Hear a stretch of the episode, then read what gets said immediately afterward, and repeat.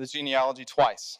So I spared you just a bit this morning. We are beginning something today that we have never done before. We are walking through an entire gospel account from beginning to end. Now, during COVID, we did walk through Mark, but it was online, so that doesn't count. okay? This is our first time walking through a gospel account from beginning to end in person, and we just read one verse. Welcome to church this morning. For the journey ahead, we are also providing you a little resource called the Roadmap that we have at our Connect table in the lobby, which is just a reading plan and resource that you can use for yourself, that you can use in community, you can use it as a house church. And it basically takes various sections throughout the gospel according to Matthew that you can spend a week in, both meditating on slowly and studying. And the word read is a little acronym. You know, I love acronyms like any good pastor should and it means to read, observe, ask, and devote. So as you engage the text, you can read it, make observations, ask questions, and then devote yourself to what it is trying to communicate in terms of obedience. Now, there are various synonyms for a journey a trek, a hike, a trip, an expedition, an odyssey or a pilgrimage. And this experience that we are beginning today will be, in fact, all of those. All of those. And this is the main reason behind why the series is being called On the Way. It is a journey that we are going on through the story of, I would argue, the most influential and intriguing human person in all of human history across time and across the world. A first century Middle Eastern carpenter's son and Jewish rabbi from Nazareth named Jesus. But the name on the way also serves as a double entendre. It isn't just a look at the story, it is also, hopefully, a formative odyssey to uncover what Jesus came to do and what he came to teach. It is a series on the way of Jesus, the teaching of Jesus, the lifestyle of Jesus, the pattern of Jesus, the model of Jesus. Because I'm convinced that if you and I want the life of Jesus, you and I have to adopt the lifestyle of Jesus. We have to adopt his pattern. And we have been, from the beginning of creation, destined to be conformed to the image of the Son, that being Jesus of Nazareth. And to that, here at Emmaus, this is your first time, this is great for you to hear. At Emmaus, we, hear me very clearly, have an agenda for your life. And it is Jesus' vision and agenda to become increasingly his followers, his disciples, his apprentices, and students adopting and practicing his way and pattern for being human in light of his mission in the world. So just know as you are here today, we have very clearly, I'm a realist, okay? Very clearly have a plan for your life, an agenda for your life. And if you are about following the way of Jesus and increasingly becoming more and more like him and are curious and open and seeking, then you will find great flourishing life and transformation in this community. If that is not what you are after, at some point, you will hit a wall and have a choice to make. Do I continue on the journey or do I not? But I'm letting you all know we have an agenda for your life. Okay? This is the fine print at the very bottom of the terms and conditions that we all never look at. And then we get mad when something happens and they're like, it was there in the terms and conditions. You just checked the box. So I'm telling you now, we have an agenda for your life to become his followers and students, adopting and practicing his way and his vision and his pattern and his model for being human in light of his mission in the world, that being the renewal of all things. It isn't attending an event, it isn't building friendships, it isn't building community. It isn't feeling good about yourself. It isn't uh, consumption of religious goods. It isn't just serving the community or delivering applicable sermons or even tips for a better life. Those are all great things, but that isn't the agenda. The agenda is for your life and mine and our life to be formed by and reshaped into the way and person of Jesus of Nazareth. And this agenda, for you all to know, touches every single dimension of your person your thoughts, your emotions, how you respond to your emotions, your body, your desires, your perspective, your habits, your practices, your relationships, your identity, your sexuality, your money, your time, your morals, your politics, your blind spots, your job, your sense of meaning, your life, and your death. The way and teaching of Jesus will touch every dimension of the human experience. And we are all to be formed by his way. And if you, in fact, want to respond to the invitation to be his student or his apprentice, he will get into and touch every last spot, every last dimension of your life. So, are you ready? No one is ready. You're like, I don't know about this. I just came for the music and a good little encouraging teaching to get through my life because it's a, it's a chaotic wreck. You know. Are you ready? Good. Some of you are lying. Let's pray. Holy Spirit, we believe that you're here.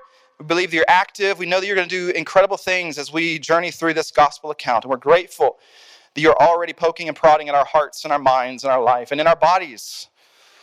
So have your way among us today and in this teaching series. It's in your name we pray. And everyone in this room said, Amen. Well done. Well done. Jesus might be the most influential person in all of human history, but Steve Jobs very well could be the most influential and innovative person within our current time. With the founding of the Apple Computer Company in 1976, how many of you were alive in 76? Come on, look at those hands. You're doing it, baby. You're doing it. Some of us weren't even thought of in 76. Y'all were just singing Night Fever, you know?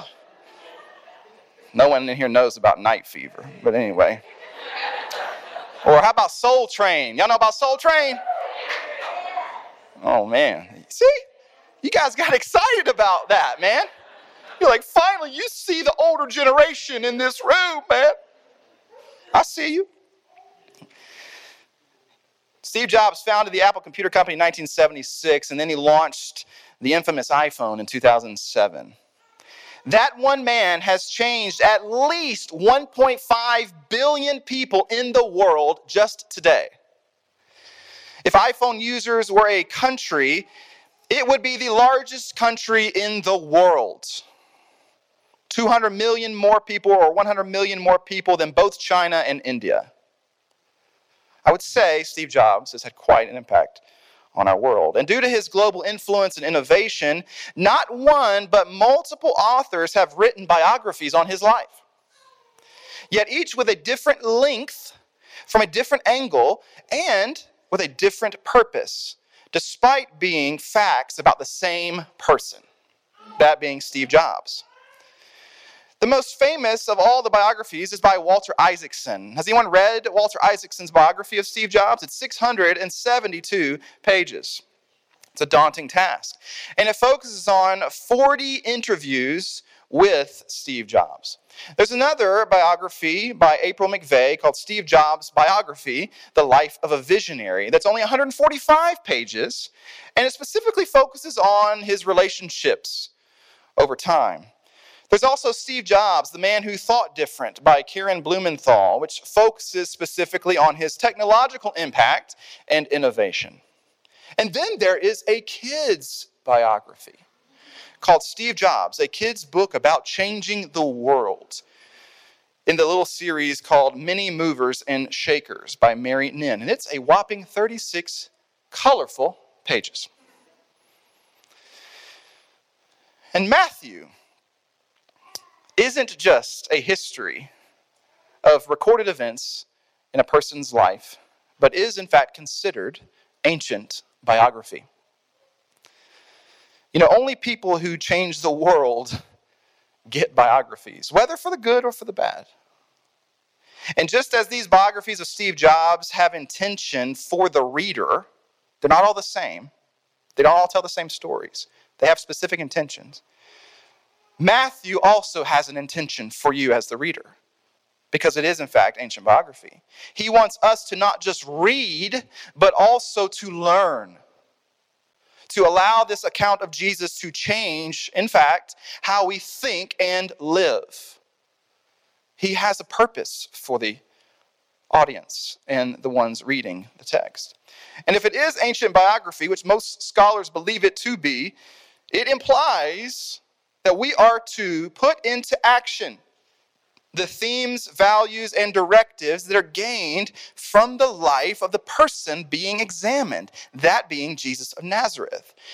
And as you will see over time, when considering the whole structure of Matthew's gospel account, he isn't just taking note of facts he isn't just giving you information, but in the language of the New Testament scholar N.T. Wright, Matthew is quite clearly offering a manual for discipleship for a church living as a minority group in a hostile majority culture. Matthew, in comparison to the other three gospel accounts that we have Mark, Luke, and John, has a specific emphasis on the teachings of Jesus. The teachings of Jesus. Mark focuses on what Jesus did, the miracles of Jesus. Luke focuses on the move towards Jerusalem and the suffering servant. John focuses on the divinity of Christ. But Matthew focuses specifically on Jesus and his teachings. In fact, the whole of Matthew fits in and around five blocks of teaching throughout Jesus' ministry. The first being the famous Sermon on the Mount, starting in Matthew chapter 5. But that isn't where we begin. We begin at Matthew 1, verse 1. This is the genealogy of Jesus the Messiah, the son of David, the son of Abraham.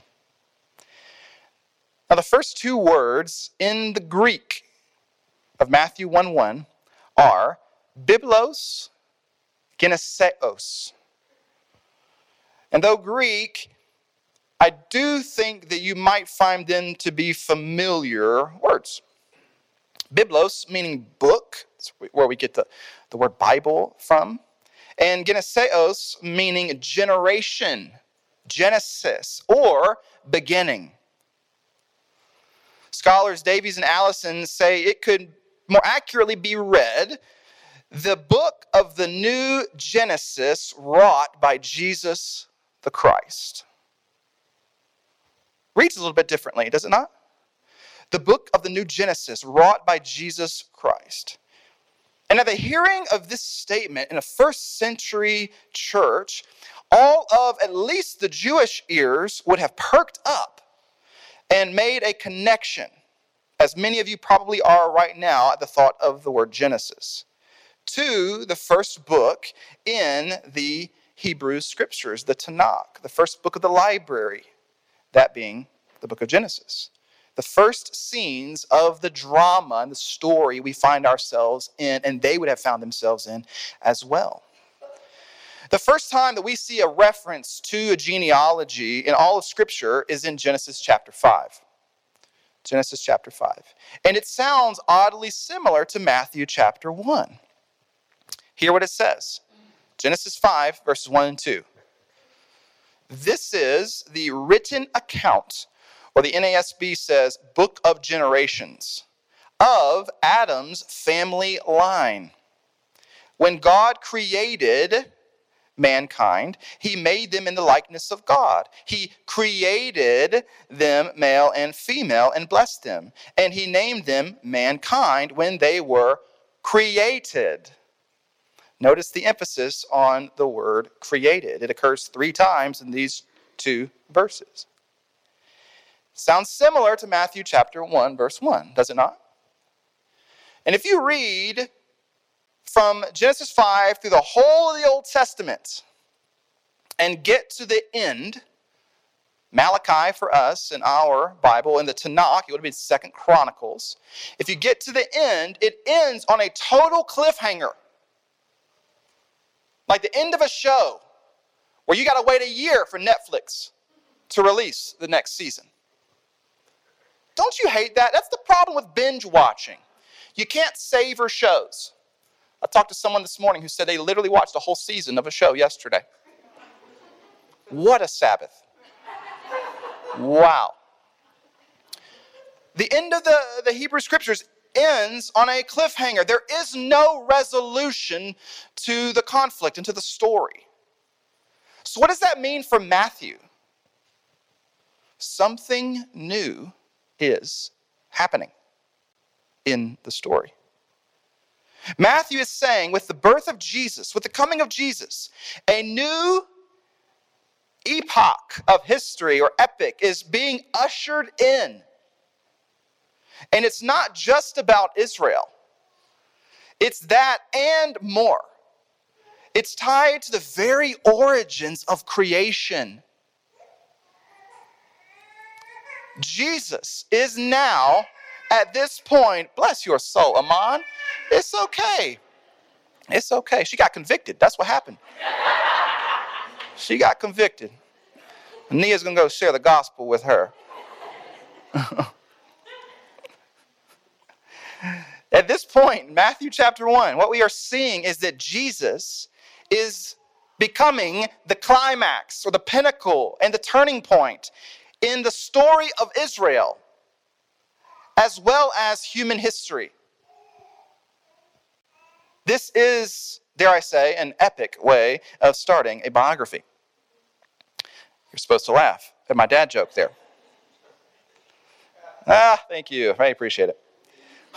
in, in verse 1, we move on after this discovery of the, the genealogy and this new Genesis to three identifiers of Jesus, this, this, this, this character Jesus the Messiah, the son of David, and son of Abraham.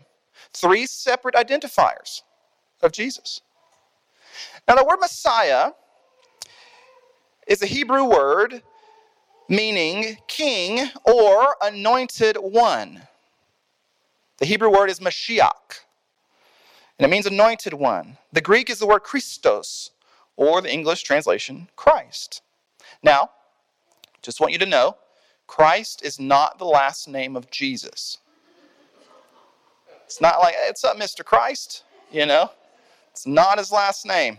That is a title. And it's Christos in Greek, and the Hebrew is Mashiach, or anointed one. For centuries, the Jewish people had been hoping, praying, and prophesying about a Messiah or the Mashiach who would come to rescue and deliver them from exile. An exile they believed to have still been in under the reign of the Roman Empire, who just took over the region about 60 years before Jesus. They are an oppressed, subservient people group to the Roman Empire, and they've been in and out of exile for centuries. And the Hebrew people have been prophesying about a Mashiach that would come and deliver them finally from exile. So Matthew is saying that Jesus is that Messiah. He is that Mashiach, that anointed or set apart one. This is already showing us something very important and soon to be even more so important with respect to how Matthew is trying to curate this biography. Matthew interprets Jesus in light of the Old Testament and he interprets the Old Testament in light of Jesus. This is why you've got to also read the Old Testament. Because it seems as though Matthew was very familiar with the Old Testament. Now, Matthew also calls him the son of David. Yes, the little boy who defeated Goliath on a flannel graph in 1997. Did anybody grow up doing flannel graphs in Sunday school? Yeah. You hated it then, but now you're like, I kind of just, it's something nostalgic about a good flannel graph. You know, let's bring it back. Emmaus kids, let's do some flannel graphs, right? To that point, this is a side note. Um, the other day, we had someone um, knock on our door, which doesn't happen very often. I was here at the church, and they were wanting to sell us a church directory. And I said to the person, without thinking, probably rudely, I didn't know those were still a thing. And she was very kind. Yes, they are. You know, a lot of companies gone out of business, but we're still here. And, and I was like, well, I don't think we need a directory. I'll be honest with you. But um, anyway, that's just a side note, not in my notes. Um, I'm just reflecting back on our childhood. You know, 80s, 90s church. Man, like my in-laws still have their directory photo framed in their house. Right? Some of you got grandparents and parents, they still got that 1994 photo in their living room. Some of you are like, what's a directory? You're not missing anything, I promise.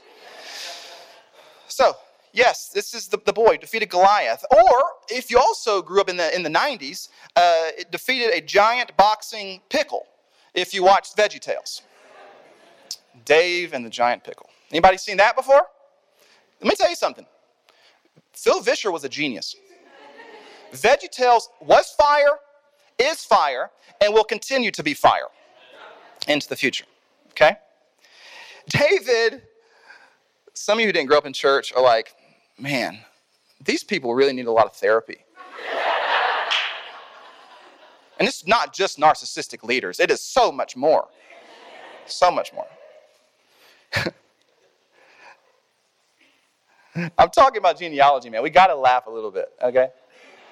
Uh, David, though, in the Old Testament, was the archetypal messianic warrior king. He's the archetype. And not only did the Jews prophesy about an anointed one, a Messiah, but the anointed one would be like a new David. And he would come from David's family lineage. In 2 Samuel chapter 7, Yahweh makes a covenant with David. There are a couple of covenants, specifically in the Old Testament. One is with David, where he promises a descendant of his rule and reign on the throne over the people of God. That someone from David's line will rule and reign on the throne over the people of God. And a house for God's dwelling and presence will be built. And this Mashiach will usher in a forever kingdom of peace, blessing, and praise God, rest. And the whole of the scriptures throughout the Old Testament are prophesying about this type of Davidic character. But not only that, Matthew also calls Jesus son of Abraham. which is a title nowhere else in the scriptures except here. Matthew takes us further back to the very first covenant in Genesis chapter 12. The father of Israel, Father Abraham, had many sons. Many sons had Father Abraham. The one chosen by God, Abraham and Sarah, to bring redemption, renewal, restoration, and blessing to the entire nation and cosmos and beyond to the nations, plural. So Jesus is not only the Mashiach and not just the son of David, but he's also the son of Abraham, the one by which God chose, kind of randomly, in Genesis chapter 12, to bring forth renewal and redemption in a chaotic, broken, and disordered world, to bring forth blessing. And he is connecting Jesus to these three archetypal type figures in the history of Israel. And then he proves it to us with a historical record. Keep in mind the fact that we see genealogy in this first chapter reveals to us it's historical in scope, it's a historical record. He reveals the bloodline, a family tree. Now, most of us start Matthew chapter 1 and we just skip it. We don't tell anyone. We just skip it because we see that genealogy and we're like, I'm not reading that. I can't even pronounce half of these words. What is this? It's boring. But it actually confirms the historical nature of the text. And, oh, by the way, it was of gigantic importance in the ancient world and for the ancient Jewish people. And by the way, genealogies are still very important in many parts of the world today. Not for us modern Westerners, but certainly for first century Jews. Even more so because it's a royal lineage. A royal lineage. In the ancient world, and again in some parts of the world today, your family shaped and shapes your identity more than just about anything else. Who you were related to, this is key, was who you were. Who your daddy was, who your grandpa was, was who you were. Whether you like that or not. That's how it was and still is for many across the world today. Your family shaped your identity more than anything else. And this prologue in Matthew chapter 1 is unveiling to us what?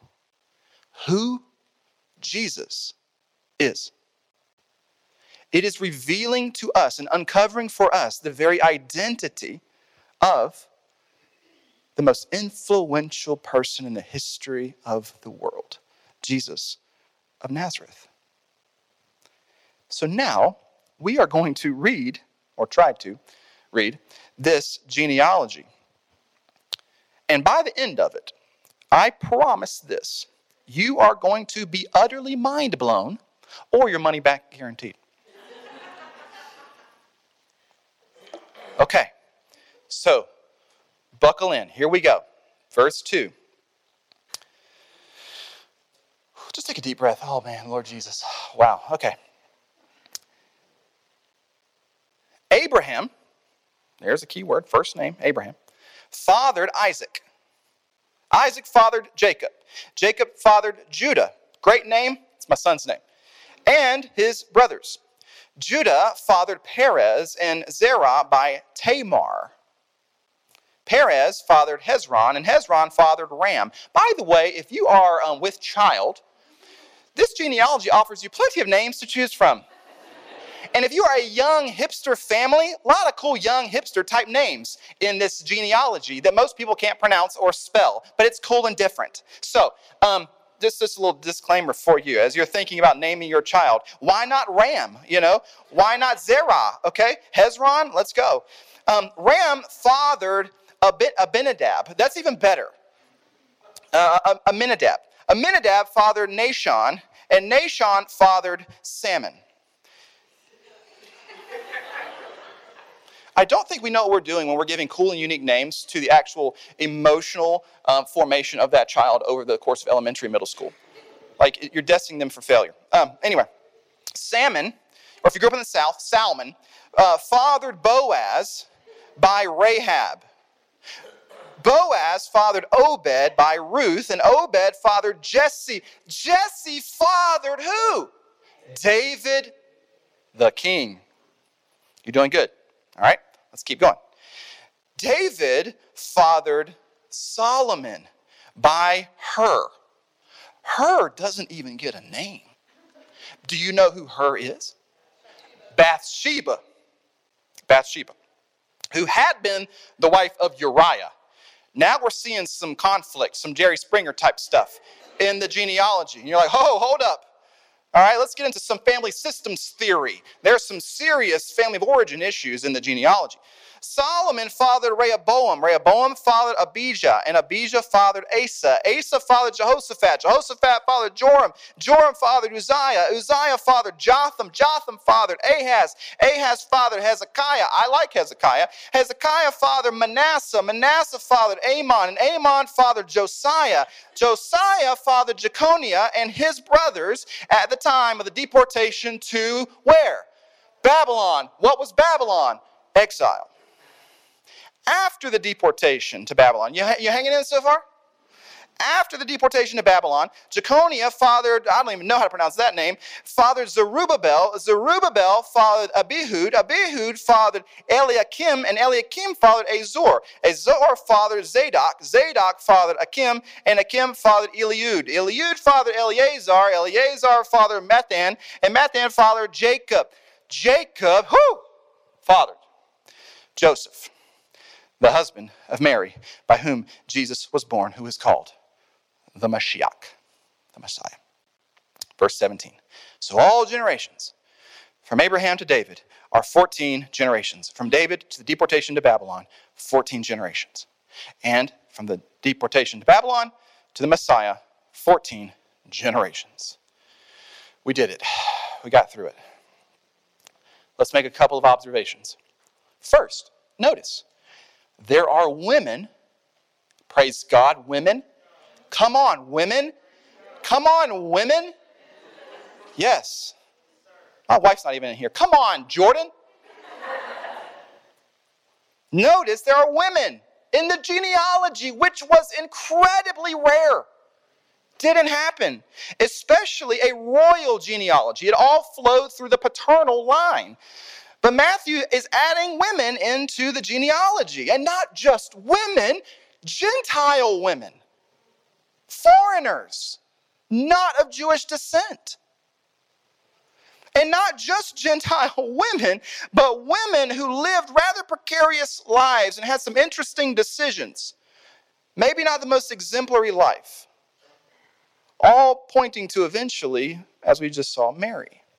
So, what does this mean for all of us? Not just women, but for all of us. First of all, it means women have a key role to play, an important role to play in the whole of the story of ushering in God's redemption, renewal, and restoration. We will. but what does it mean for all of us? This means that Jesus' story is our story. Jesus' lineage is our lineage. He includes not just women, Gentile women. And if you look around the room, all of us are Gentiles. His story is our story. His lineage is our lineage. There is room for both messy people and messy Gentiles. If you're a messy person, he's invited you to be in his family tree. That's deeply radical considering a family lineage had to do with identity formation. He has come, Jesus, to bring the whole of creation into himself, the whole story united in him. This is, we're seeing the unfolding of the true story of all of humanity, the vision for the cosmos. And Matthew is dragging you and I into it. You and all of your mess belong in the story as he redeems, renews, restores, and rescues. You have a role to play. I remember hearing a little line from a pastor one time. He said, Your mess can be God's message. Right? I love little one liners like that. Let your mess be God's message. Let your brokenness be God's breakthrough. He's invited you into it. He's invited you into that story. Second thing I want us to notice that Matthew has been calling Jesus the Messiah, obviously. But in the Old Testament, in the book of Daniel, while in Babylonian exile, Daniel prophesies in Daniel chapter 9 that the Mashiach, the anointed one, the Messiah, would, quote unquote, put an end to sin. Quote unquote, to atone for wickedness. Quote unquote, to bring in everlasting righteousness or justice and consecrate the temple of God or the dwelling place of God or the house of God once and for all. And it would happen in the 70th grouping of seven years, or the 70 sevens. Now, what I'm about to share with you, you're going to think is some sort of conspiracy theory. It is not conspiracy theory. It is actually what the Bible Project calls prophetic math. So, I like prophetic math better than conspiracy theory, and you'll see how it works out, okay? Seven was a symbolic number of ancient Israel. Every seven days was what? A Sabbath. Every seven days was a Sabbath. Every seven years was a Sabbath year. And at the end of every 49 years, or seven times seven, it began a year of Jubilee. A year of total restoration and reset. No work for a year. Vacation for a year. How many of you would like a vacation for about 12 months? In Jesus' name. And all debts were forgiven, not just college debt. I paid mine off, praise God. But all debts forgiven in the year of Jubilee. Slaves were also freed, and land would go back to its original owner. This vision is way better than a democratic republic will ever be. Way better than liberal democracy, I'll be honest. This is beautiful. So, why does this matter?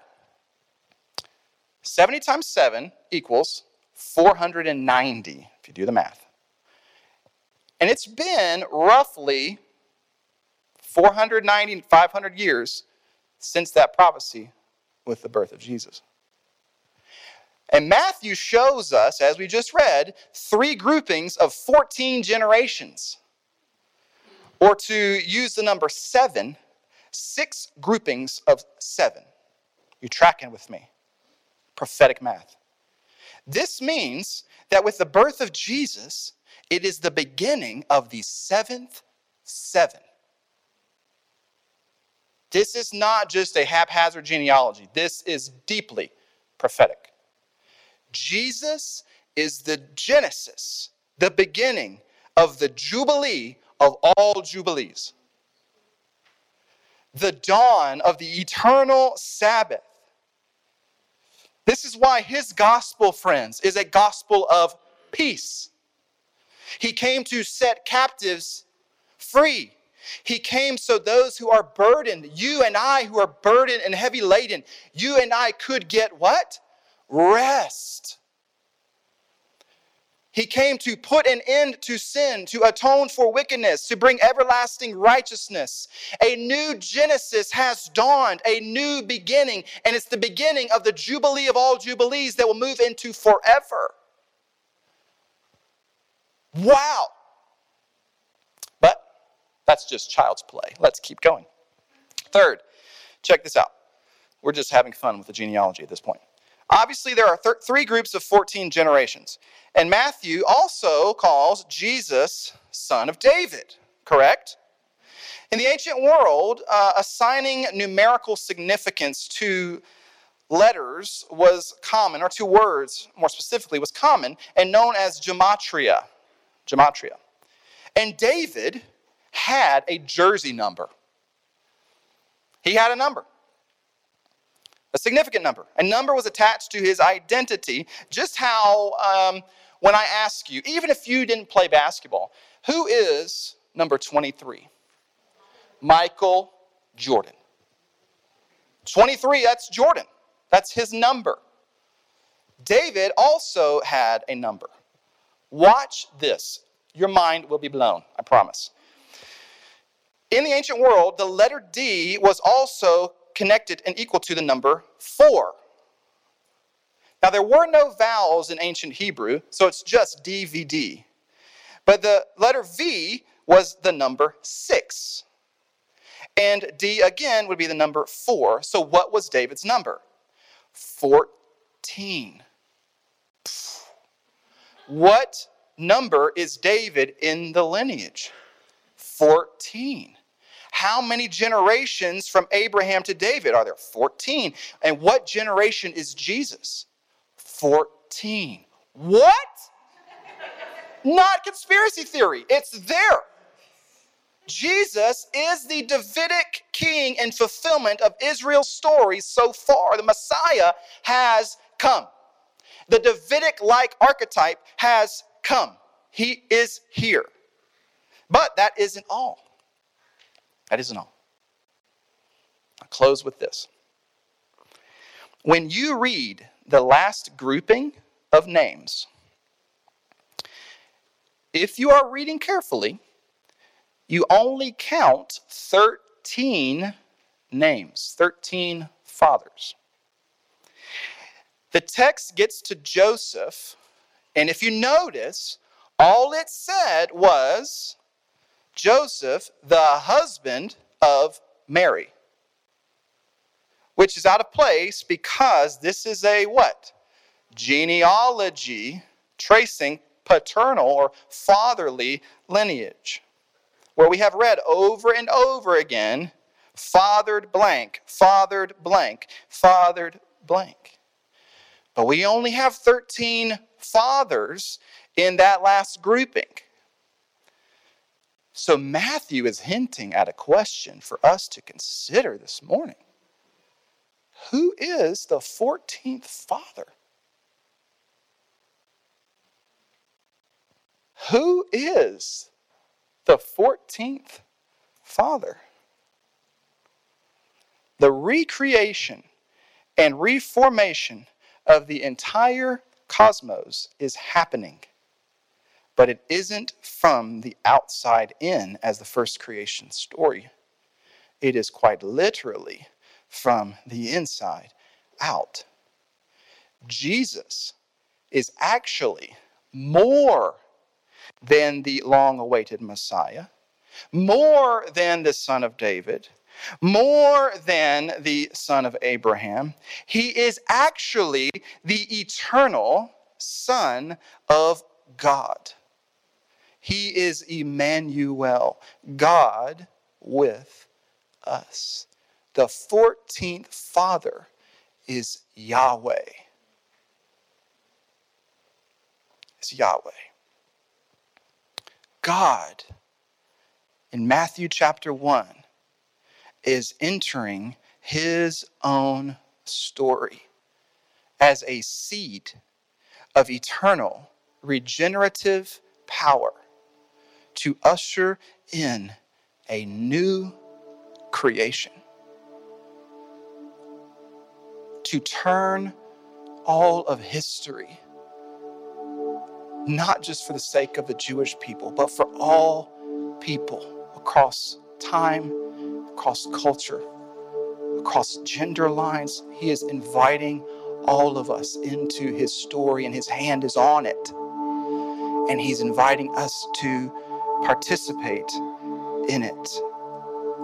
A seed has been planted from God above, into Mary, who is going to give birth soon to not just the long awaited Messiah or the Son of David, but Emmanuel, God with us. A new creation story is being written, a new Genesis. Let's pray.